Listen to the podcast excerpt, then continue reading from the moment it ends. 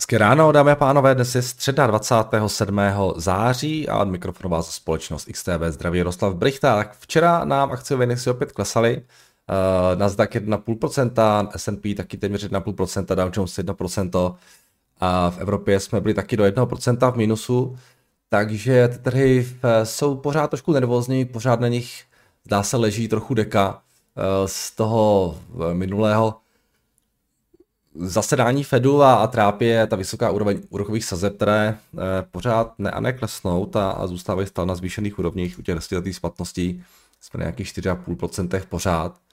Takže tohle bych řekl, že byl hlavní faktor, nebo je stále hlavní faktor, který eh, na ty trhy doléhá. S and P pět set už je dokonce na tříměsíčním low, takže eh, teďka jsme se dostali na nějakých čtyři tisíce, kolik to tam je, čtyři tisíce dvě stě sedmdesát dolarů, uvidíme kam až teda nám S and P čko klesne, ale, ale zatím ten sentiment začíná trošku zhoršovat, ty výprodeje jsou poměrně stabilní, tak uvidíme kam až to vyklesá, případně jestli se to zrychlí nebo co to otočí. Těžko zatím říct, ty výnosy se úplně netváří, že by chtěli nějak jako rychle klesat, ale pár makrodat tu situaci může změnit nebo taky může výrazně zhoršit. Takže včera ty indexy pod tlakem, jinak když se podíváme na S and P pět set sektorově, tak spousta těch sektorů byla v červených číslech, vlastně všechny. Nejvíce ztrácely utilities přes tři procenta, potom consumer discretionary a ještě pár další bylo také téměř o procentu až dvě procenta v mínusu. A z těch větších firm, které v S and P pět set máme, tak včera určitě zaujel Amazon, který se propadal nějak čtyři procenta, čtyři celá nula tři procenta. Na základě téhleté zprávy, kde ji máme tady, protože F T C včera se vrhla na další big tech, právě na Amazon, tentokrát zacílila na zase tyho, na ty, na ty antimonopolistické praktiky, právě za jeho zneužívání ho žaluje. Amazon prý, nebo antimonopolistické, monopolistické praktiky.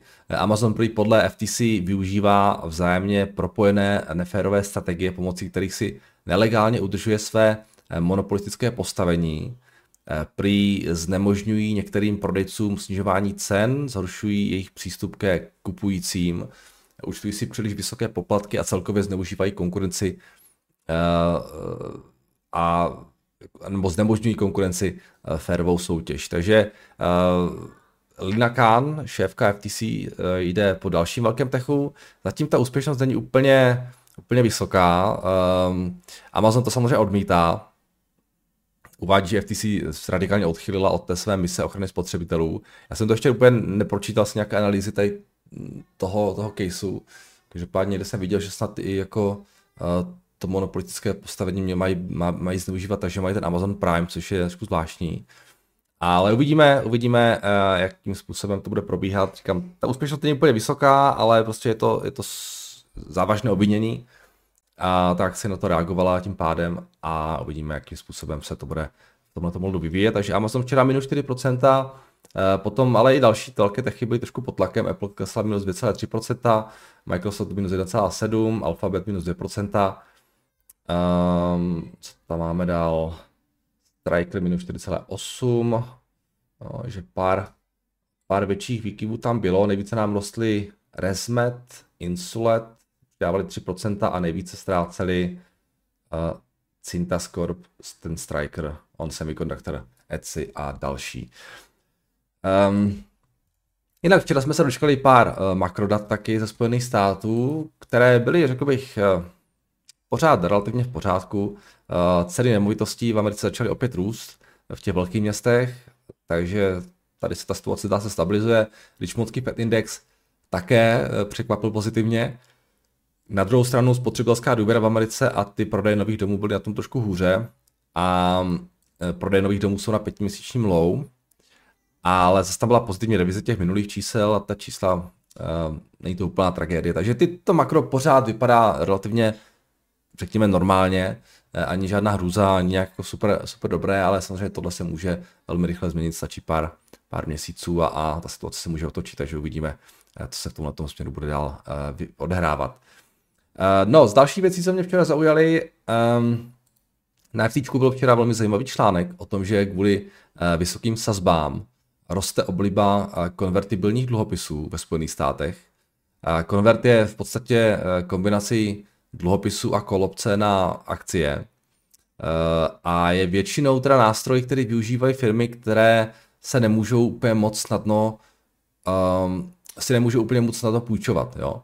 A díky vysokým sazbám prý ale tenhle ten typ dluhu roste na popularitě i u investment grade společností, u kterých je to docela nezvyklé, že ty si vždycky můžou půjčovat relativně jako v pořádku, ale a nemají moc velké rizikové prémie, no ale hold prostě rizikové prémie třeba nemají velké, ale jsou prostě vysoké úroky, takže uh, ty firmy se to snaží nějakým způsobem kompenzovat, aby ty vysoké úroky nemuseli platit.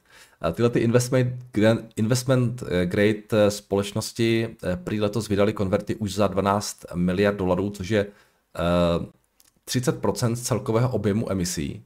Je to prý nejvíce za, za poslední dekádu a loni prý uh, konverty prodávali jenom za dvě miliardy dolarů za celý rok, jo, takže výrazný nárůst.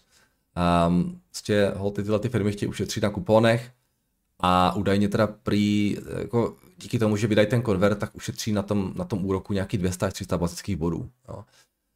Takže samozřejmě nižší náklady se počítají, jo, zlepšuje to bottom line. Ale samozřejmě negativujeme je to, že, že to může vést k naředění akcionářů. Že jestli, jsou, jestli je takhle vysoký nárůst konvertů těch investment grade, tak pravděpodobně ty horší společnosti už jako asi neprodávají nic jiného než tady tohle. Takže, takže docela zajímavá věc.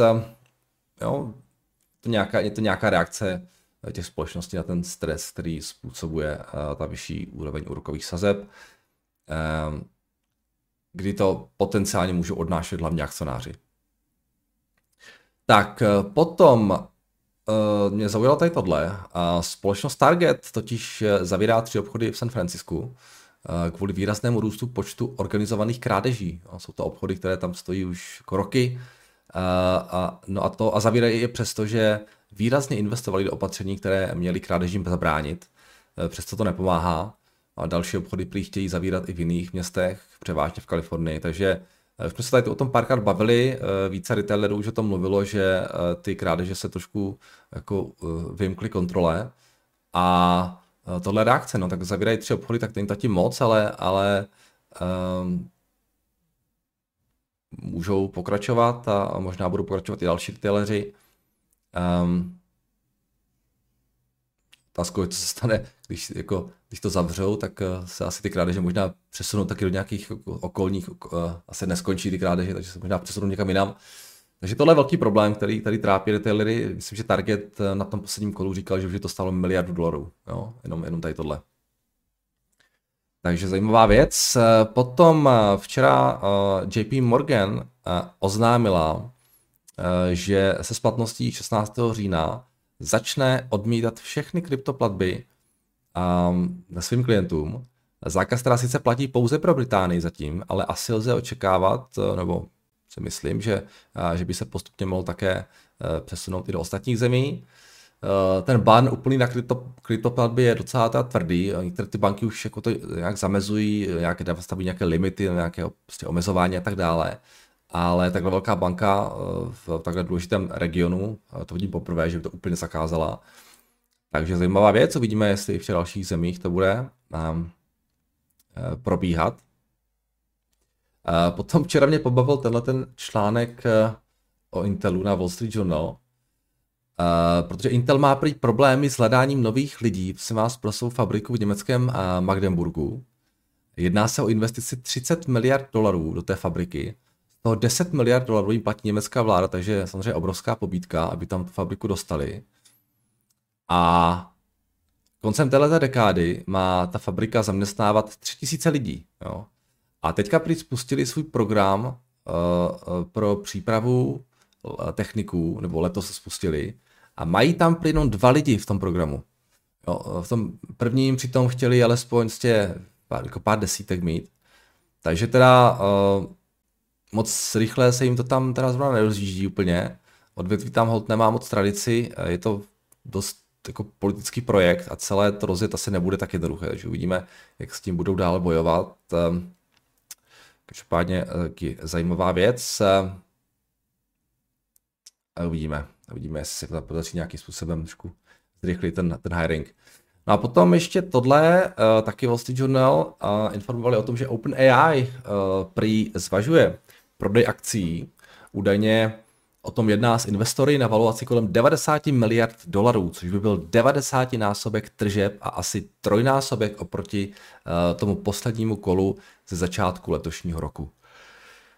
Takže uh, jestli jsou tři x, tak samozřejmě asi se to dá pochopit, že, že chtějí nějakou, uh, nějaký další race, race udělat, to dává docela smysl.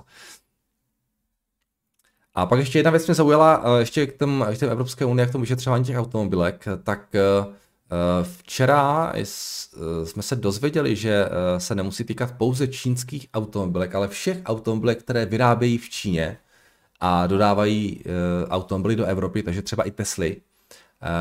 A nebo mám pocit, že i některých evropských automobilek, které vyrábí v Číně a něco dováží do, do Evropy, takže ten ban se bude týkat, případný ban, no, vyšetřování teda, uh, by se mohlo týkat i některých dalších, nejenom těch čínských automobilek. No, uh, to je víceméně všechno ode mě, víc toho nemám k tomu včerejšku. Když se podíváme na F X, tak tady uh, veselé teda pokračuje dolar v růstu na páru uh, s evropskou měnou. Uh, už jsme na nějakých jedna celá nula pět šedesát, uh, takže uh, a dolar dál roste, roste také vůči uh, britské libře. Taky poměrně stabilní růst, už několik seancí, jsme nějakých dvacet jedna čtyřicet a roste nám také vůči japonskému jenu, kde jsme se přihopili na sto čtyřicet devět jenů za dolar. Na těch rizikovějších měnových párech tady taky trošku silnější americký dolar vůči Kanaďanu, vůči Australanu rovněž a Novozélanďan taky slábnul proti americké měně, takže dolar to včera válcoval napříč F X. Kačka taky slabší, tady jsme na nějakých no, dvacet tři dvacet tři jedenáct a eurodolar momentálně nějaký dvacet čtyři, teda eurodolar, eurokoruna dvacet čtyři čtyřicet. Tak zlato, zlato klesá, už jsme zpátky pod devatenáct set dolary na zlatě. Stříbro taky klesá dvacet dva sedmdesát. Ropu máme na nějakých devadesát jedna, to nám trošku vystřelilo nahoru. A tohle jsou tady ty indexy, které se propadají, všechno se propadá, prosím vás. Bitcoin ten se teda nepropadá, ale jinak skoro všechno. Um, takže uvidíme, no, jak dlouho se to ještě bude propadat. Uh, dnes, dneska je teda středa a to znamená, že tam budou výsledky uh, objednávek zboží dlouhodobé spotřeby ve Spojených státech, uh, zásoby ropy a to je víceméně všechno, takže nic úplně, úplně zásadního. Dobrá. To je vše ode mě a pojďme se podívat na vaše dotazy. Tak, zdravím, uděláte váš rychlý pohled na Tellurian. Um, tak můžu, ale ono se tam to zase až tak moc uh, nemění.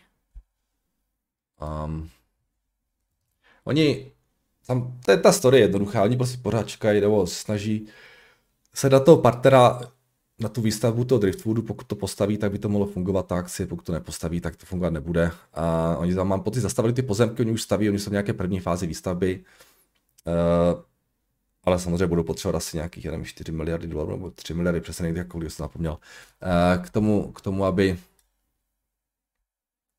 k tomu, aby, nebo ta equita má být, myslím, tři miliardy, oni mají miliardu, potřebují miliardu, půl, miliardu, půl, něco takové, přesně nejde, tam poznámka hněda. Uh, aby, aby to postavili tu fabriku, uh, vidím, že už, jo, už jim trošku dochází cash, takže uh, možná budou muset třeba za, buď to do půl roku budou muset pořešit, nebo budou nějaký race, což možná je důvod, proč ta akce klesá, a jinak uh, tam prostě záleží na tom, jo, jestli budou mít tu ekvitu, někoho seženou nějakého partnera na tu ekvitu nebo ne, takže to je pořád, myslím, docela stejná story tady s nima. A samozřejmě asi úplně moc nepomáhá také to, že rostou ty úrokové sazby, jo, protože, protože s tím rostou také nároky na to financování. Jo. Jinak se hledá partner, když jsou sazby na nule, než když jsou sazby na pět až šest procent, takže to komplikuje situaci. Tak, zdravím Jardo, co takhle zbrojovky, hodně toho teď v podstatě vyklesalo na před ukrajinské úrovně, třeba Lockheed, ale tam je problém, že jsou hodně závislí na F třicet pět. Ty firmy mají v práci o, nebo o práci je prostě postaráno, i kdyby zítra nastalo příměří, či co, či co, tak muniční sklady už nejsou nej, nej, nejplnější. Ty firmy mají práci na roky dozajištěnou, máte nějakou oblíbenou zbrojovku, Erdo? Moje oblíbená zbrojovka je česká zbrojovka. Ale, ale nemám investice, nebo neinvestoval jsem, jako nemám peníze v žádné zbrojovce. Um, když jsem měl Raytheon a, a ten jsem potom, uh, potom prodal. A jinak jsem nic, nic neměl. A říkáte, že oni jsou nějak jako... My jsme se na to dívali teďka včera, myslím, na... No, včera už nevím, takže se to splývá úplně. Ale když se podíváme na ten vývoj, tak ještě na té, před, před, na té úrovni před tou válkou nejsou, ale fakt, že trošku vyklesali. Samozřejmě um, ta cena je prostě od nějakým, nějakým vyjádřením toho diskontovaného free cash flow, takže to není jenom o těch nadchází třeba dvou, třech letech, ale o celé té existenci společnosti. A vidíte, že přestože teda asi práci budou mít, tak ty zisky by měly klesnout v porovnání s tím, co dělali, dělali loni, dokonce i předloni. To vypadá, že letos by, letos by ten zisk měl být jenom šest celá osm miliardy, příští rok taky šest celá osm. Což je docela zajímavý, že jim to takhle... No, v podstatě...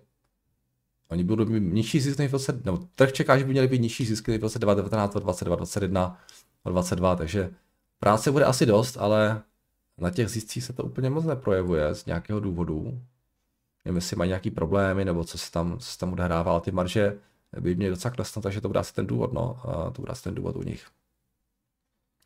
Jinak jsou samozřejmě zbrojovky, které jsou stále výrazně nad těmi úrovněmi, kde byly před začátkem války. Víš, třeba ten Rheinmetall, mám pocit, ten, ten, ten hodně vyrostl. Um, ale nevím přesně, co se tady u Lockheedu děje, proč ten trh čeká uh, takhle nízké marže, jestli to je jo, nějaký jistě labor issue, nebo já nevím, uh, tam mají nějaký jiné problémy. Um, nevím, to taky úplně uh, pravidelně nesleduju. Ta valuace, když se na ně podíváme, tak sto dva miliardy market cap, nějaký dvanáctinásobek na price earnings, patnáctinásobek ten forward, a s tím, že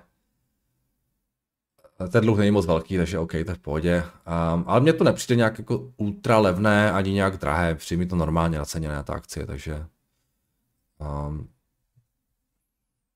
bych od toho asi nic úplně dramatického oběma směry neočekával. Tak dobrý den, měl bych dotaz na Estée Lauder Companies.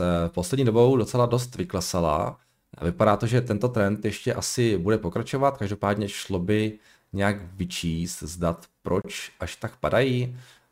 Patří mezi top amerických společností v oblasti výroby a distribuce produktů péče o pleť, kosmetiky, parfému a vlasových produktů. Vypadá to, jako by měli nějaký problém, možná velký nárůst dluhu. Každopádně díky propadu začínají vypadat zajímavě, děkuju. Um, podíváme se. Podíváme se na ně.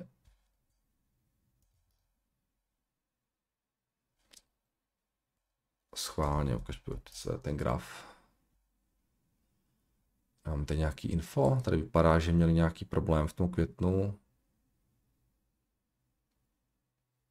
Tady byl taky nějaký propad v tom srpnu, tak schválně, co nám tady píše Bloomberg. Striking, uh, Estée Lauder slides on strikingly weak outlook. No, takže tohle bude zjevně problém, uh, že z nějakého důvodu mají ten horší výhled, nevím úplně proč, ale když se podíváte na ten jejich, na ten jejich, na ten jejich report poslední, nebo je, no, tak asi zjistíte proč. A valuace vypadá jak u nich čtyřicet, padesát miliard dolarů, padesát šest E B, jedna celá tři miliardy net income. Ten výhled vypadá do budoucna tady docela, docela normálně, jedna celá tři, jedna celá devět, možná předtím byl lepší, takže ho zhoršili, těžko říct, ale tady se jim ty tržby docela propadly v roce dva tisíce dvacet tři a teďka měli důz nějakých, jo, mid single digit, tak možná na tom multiplu by asi ten trh chtěl vidět trošku větší, větší růst, protože ten multiple není úplně nízký, jo, čtyřicet price earnings, třicet osm, není úplně málo. Tak, zdravím, měl bych na vás dotaz, při jakých cenách byste opět nakupoval Berkshire do svého portfolia, teď už mi to přijde docela předražené, proto by mě zajímal váš názor, předem díky, jak se daří. Já nemám žádnou cenu, jo, strašně záleží na, na kontextu celého toho portfolia. Teďka, teďka mě zajímají více jiné společnosti v tom mém portfoliu než Berkshire, že Berkshire pořád roste a Uh, jsou tam nějaké firmy, které jsou stále relativně levné, takže bych spíš jako volil tam, jo, kdyby ten trh jako celek začal klesat. Takže uh, já nemám takhle, takhle postavené, já mám prostě těch akcí více a, a vždycky to je o tom, která zrovna se mi líbí nejvíc a tu dokupuju. Takže Berkshire to, Berkshire to určitě není, přestože vůbec nemám potřebu jako je prodávat nějak nebo tak, tak uh, vyrostly dost, takže, takže um, to, tam se úplně nedívám momentálně. Tak, ahoj Jardo, můžeš prosím tě povědat podrobně, jako funguje I B nula jedna a keby je z něho vhodné vybrat peníze? Uh, už jsem to tady říkal vícekrát, zkuste se podívat tady do toho uh, našeho Google Sheetu, uh, když tam dáte I B nula jedna, tak tam ty videa nějaké najdete. Uh, když vám nebude něco jasné, tak se doptejte, když dáte F, I B nula jedna, tady něco k tomu tady máme, jo, myslím dvě videa, myslím, že to bude snad pochopitelné z toho. Takže zkuste, zkuste hledat tady. Uh, zdravím Jardo, firma Flow Trades tu byla už vícekrát vzpomínaná, mala by rast v volatelném prostředí, trhy jsou v posledním čase dole a ta akce jde dole s nimi. Uh, není současná nálada na trhu dost volatilná, jako má ta firma nějaký problém, o kterém nevím. A zase až tak volatilní to není, nedávno jsem tady říkal, že sto dnů se nepro, nepropadl S and P pět set o více než jedna celá pět procenta, pak teda se to propadlo hned jedna celá pět procenta, ale ty trhy nejsou nějak úplně super volatilní, schválně se půjdeme na, na V I X. V I X je na, na osmnáct, na devatenáct, to je úplně jako v pohodě, jo. Vy chcete uh, výrazný nárůst a pořád, jo, ten, navíc je pořád jenom jeden spike, jo, pokud ten trh bude volatilní vlastně měsíc, tak se nic moc neděje, jo. Potřebujete, aby byl volatilní Uh, uh, dlouho, takže uh, tohle, jo, když se podíváte, ta volatilita byla asi poslední pět let, tak uh, tohle je covid, jo, a tam jsme byli v podstatě půl roku na nějakých, já nevím, prostě dvacet pět a více, jo, takže tohle bylo určitě volatilní. A pak tady ten, ta, ta, ta, ta první polovina dvacet dva byla taky fajn a teď jsme na těch nízkých, relativně nižších úrovních, no, takže schválně co dělá ta akcie.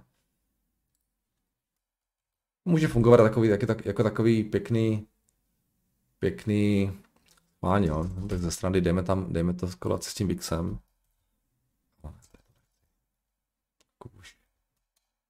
Teřinku. Já se, nevím, jestli tam budu něco vidět na tom, ale spíš ne, ale podíváme se.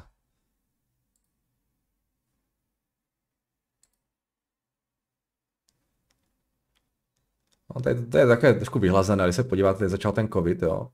Tak vlastně se prodali z nějakých sedmnáct a pak postupně, jak to, jak to bylo delší dobu, ta vysoká volatilita, tak postupně vystoupily až nějakých třicet čtyři, jo, teďka jsou zpátky na sedmnáct. Takže um, dokonce šli až na nějakých třicet šest tady v tomhle tam. Jo, takže nečekejte asi o to, že to bude napřímo korelovat, ale pokud by ta volatilita na delší dobu stoupla, tak by to mohla být docela pěkná věc, která vás postupně začne odměňovat. Um, Tohle je zajímavá, zajímavá uh, záležitost. Taky nemám tam pozici, jak to úplně nejde můj styl na tohleto spekulovat, ale chápu, že to třeba někdo nakupuje. Ale o té firmě jako takové já zase toho až tak moc nevím, musím říct, že jenom, jenom my jsme se tam párkrát tady bavili, já tady myslím představoval, ale uh, zjevně to jako funguje uh, jako určitý hedge. Tak, uh, zdravím Jardo, jo, jsme řešili. Uh, dobrý den Jardo, uh, prodal jsem auto za sto tisíc, do čeho to mám nasypat? Ale tak uh, tohle bohužel tady se nedozvíte, takže je mi líto. Uh,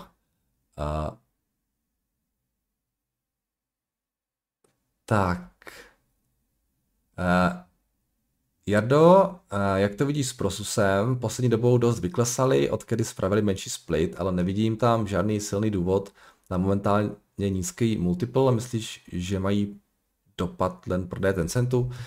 Jím se pořád nedaří zavřít ten valuační gap na tom Tencentu, ale jinak ta firma se víceméně pohybuje stejně jako ten Tencent. Když se podíváte na ten graf za poslední třeba rok, dáte tam ten Tencent. A oni mají, oni mají třetinový podíl v Tencentu, takže to, to je velká, jo, takže ono se to vyvíjí docela podobně. Jo. Takže tam nic asi úplně zásadního se neděje.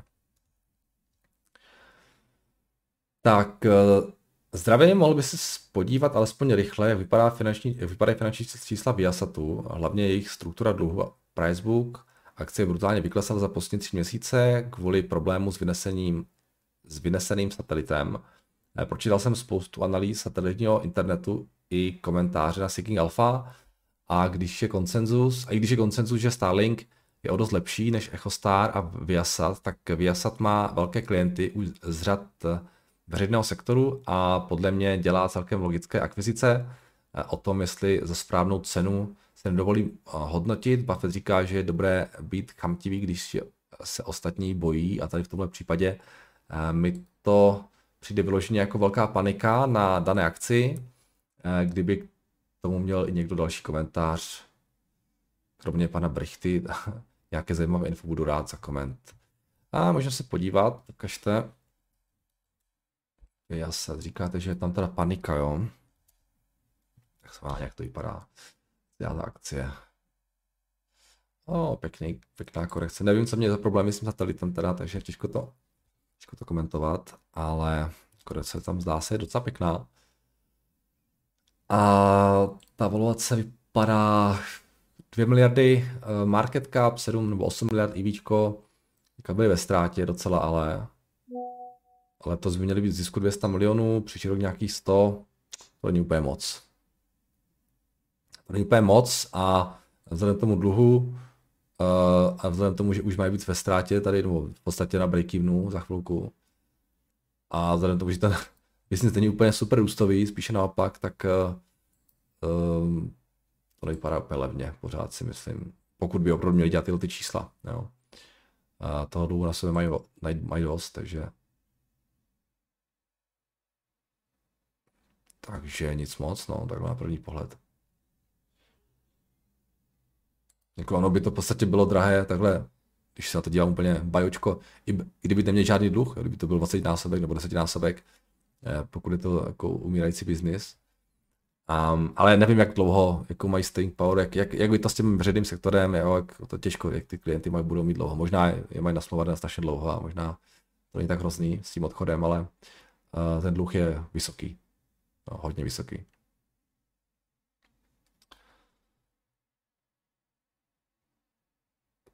Narost to strašně, jako co se tam stalo, z nějakých dvou, dvou miliard na jednou na sedm. Nevím vůbec, o co tady jde. Tohle jste nám nevysvětlil, bohužel. Tak, jdeme dál. J P Diamond varoval, že svět není připraven na potenciální nebezpečí, pokud by Fed vytlačil sazby až na sedm procent kvůli přetrvávající inflaci. Co se to myslíš a mohl bys detailu vysvětlit, jaký vliv by to mělo na U S banky, řekněme klasická banka Bank of America proti J P Morgan nebo menším bankám, zkrátka jak se vysoké sazby dokážou propsat do rozvah bank. Um, no tak samozřejmě přes kredit, kreditní riziko, že jo, no, vlastně pokud, pokud začnou Pokud ty sazby budou takhle vysoké a ty firmy to nebudou schopny splácet, tak začnou defaultovat na ten svůj dluh a, a banky mají velký problém. No, takže tam je to velmi jednoduché. No, to se týká všech bank. Um, a samozřejmě, že, Fed, že, ten, že, že svět není připraven na sedm procent sazby, ale ono to úplně nevypadá, že by ty sazby měly být na sedm procent, že už ta inflace je pod, nevím, kolik je ta inflace v Americe, ale už klesla tam na kolik to. Ukažte U S C P I. Já jsem to četl včera, ale nevím teda co, jako uh, co Jamie, co Jamie kouří, nebo co, jako, protože probá, proč by měli ty sazby na sedm procent, když inflace je na, já nevím, čtyři procenta, jo. To úplně nedává moc podle mého názoru smysl, takže. Jako byl by to určitě průš velký, ale, ale nevím, proč přišel zrovna za sedm procent. Takže, ale on je problém i těch pět, podle mého názoru, jo, by the way, takže já mu samozřejmě jako rozumím, ale jako důvod, on to teda vytáhnul na sedm. Nevím proč. A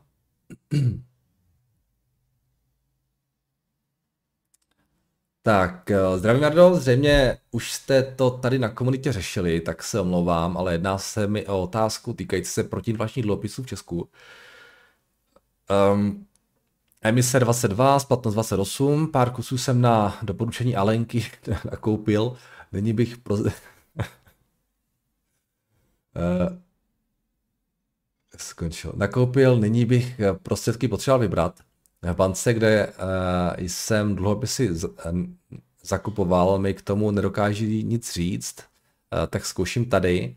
Pokud bych požádal nebo podal žádost, jestli se mi s tím v bance tady, jestli mi tím teda v bance pomohou uh, v daném období, myslím, že to je pro tento rok uh, devátého desátého až osmého jedenáctého Znova, pokud bych požádal, podal žádost v daném období, myslí, že to je pro tento rok devátého desátého až osmého jedenáctého Přijdu o výnos za ty dva roky, co jsem držel, nebo... Jo, takhle. To napsal strašně divně, tu větu. Uh,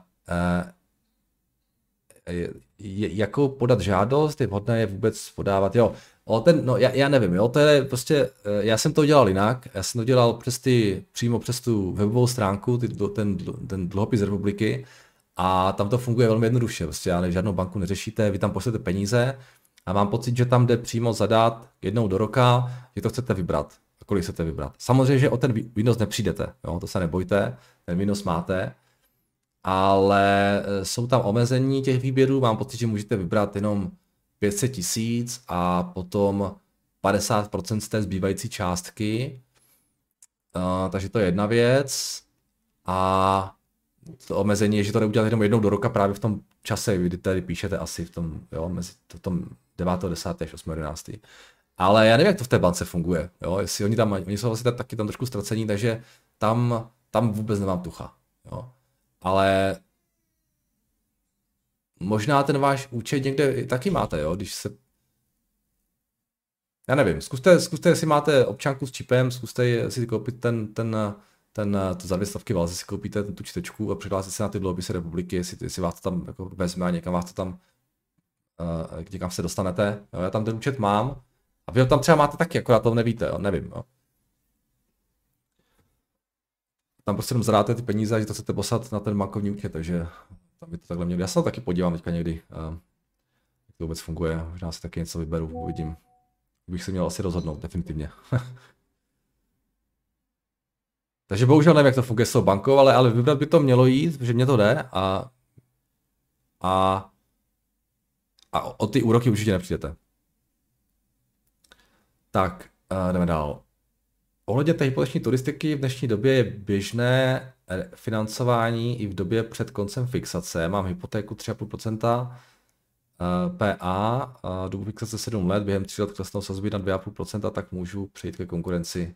Jo, jasně. Uh, to jsme řešili tady nějakou turistiku, to ani nevím. Uh, tak, uh, ahoj Jardo, když se včera řešilo, jestli nakupovat akcie domácí nebo americké, na domácí nebo americké burze, napadla mě další otázka související s, s daněním dividendy. Některé akcie jsou obchodovány jak na evropské, tak i americké burze. Dá se obejít vyšší srážková daň, například Německo, Británie, tím, že danou akci koupím na N Y S E. Příklad British American Tobacco lze koupit na N Y S E nebo do londýnské burze, tím pádem dividenda by měla být daněná jen patnáct procent a ne třicet sedm procent. Je ta úvaha správná. Dalším příkladem dividendové akcie, která je obchodována na obou kontinentálních burzách, je Rio Tinto. Um, nemám s tím zkušenost, takže nevím, ale dost o tom pochybuju, protože to by asi dělali všichni, ne? Uh, takže bych byl velmi překvapený, kdyby to šlo. Když tak někdo, prosím vás, pokud s tím máte zkušenost, napište, já, já úplně nevím. Um, ale dost o tom pochybuji, že to dá takhle dělat. Tak, jdeme dál. Jo, měli jste tady nějaký problém s tím videem, jsem viděl včera, uh, tak zkuste vždycky počkat chvilku, to prostě občas YouTube z nějakého důvodu um, mu to trvá.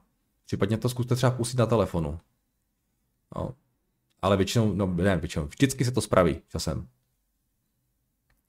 Tak, ahoj Jardo, chtěl bych se zeptat, jestli stále držíš ve svém portfoliu společnost Bystra. A jestli si dobře pamatuju, tak tuhle společnost jsme zde už probírali, a to zejména ve spojitosti s ledovou bouří, která v Texasu od onehdá byla a způsobila pád akcie. Můžeš se podívat na projekci Bloombergu, případně sdělit také pozn- jaké poznatky, pokud tuto společnost podrobněji sleduješ. Já už je nemám, už jsem to prodal, myslím, loni, nebo kdy, já už přesně nevím, co to bylo. A, a překlopil jsem to do těch růstovek, takže já, já, já je nemám. A už se stane taky další dobu nedíval. Vím, že tam odešel ten C E O, který se mi tam jako velmi právě líbil, a ten už tam není, takže... Um, ale nevím teďka, co je tam zač za lidi. Um, ty projekce vypadají docela, uh, myslím, hezky. Uh, net income jedna čtyři, free cash flow výrazně vyšší, tam jako tři sedm dokonce, nebo dva. Takže co si tak pamatuju, to, takhle to nějak mělo vypadat, mám pocit toho, co slibovali.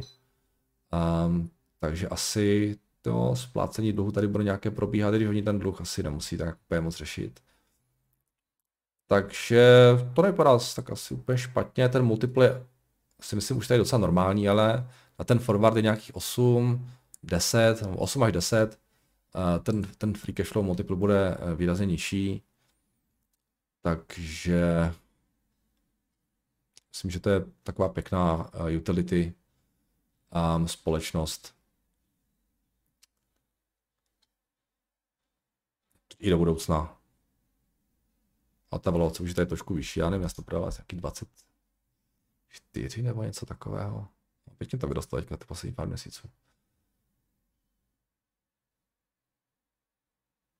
No, no, už to není tak levné, jak to vypadalo dřív, no. Ale pořád si myslím, že to není úplně nějak, jo. Je to myslím standardně naceněné momentálně.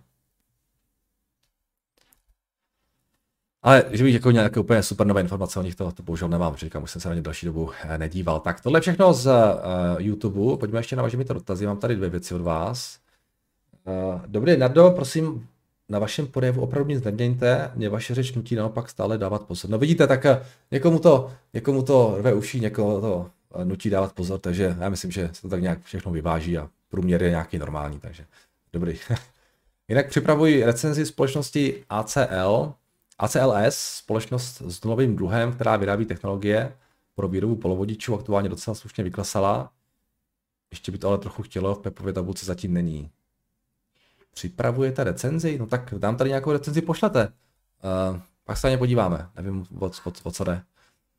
Takže jsem zvědavý, Pavle, uh, s tím přijdete. Tak, ještě tady máme uh, jeden dotaz. Dobrý den, Jaroslave, díky za vaši práci. Prosím, držíte stále Tellurian. Propad akcie o padesát jedna procent za poslední rok je, je pouze o úrokových sazbách, nebo je v té společnosti projektu něco špatně? Děkuji, hezký den. Uh, já ho pořád držím, já se tam kupuju pořád v zisku, uh, ale už jste mi teda ten zisk stenčil, uh, ale říkám, je to, je to velmi malá pozice, jedna z nejmenších vůbec, co mám. Um, je to jedna z těch, moonshot, jedna z těch moonshotů. Um, a je to o tom prostě, jak jste říkal předtím, buď to postaví, nebo to nepostaví. No, takže to je velmi jako jednoduchá. To je, když jdete do kasína, dáte, dáte si červenou, nebo si dáte černou. No. Um, takže s tím, že ten risk reward je tam zajímavější, si myslím, než v kasínu, takže uh, proto jsem do toho šel. Takže je to, je to, a ten dluh samozřejmě taky, jo, ty úrokové sazby jsou problematické, takže určitě tohle jsou prostě věci, které negativně doléhají momentálně na tyhle ty typy společností. Tak a to je, dámy a pánové, všechno, takže děkuji za pozornost a uslyšíme se zase zítra. Zítra je svátek? Je svátek, ale to mě vůbec nevadí. Takže mějte krásně a zítra opět naslyšenou.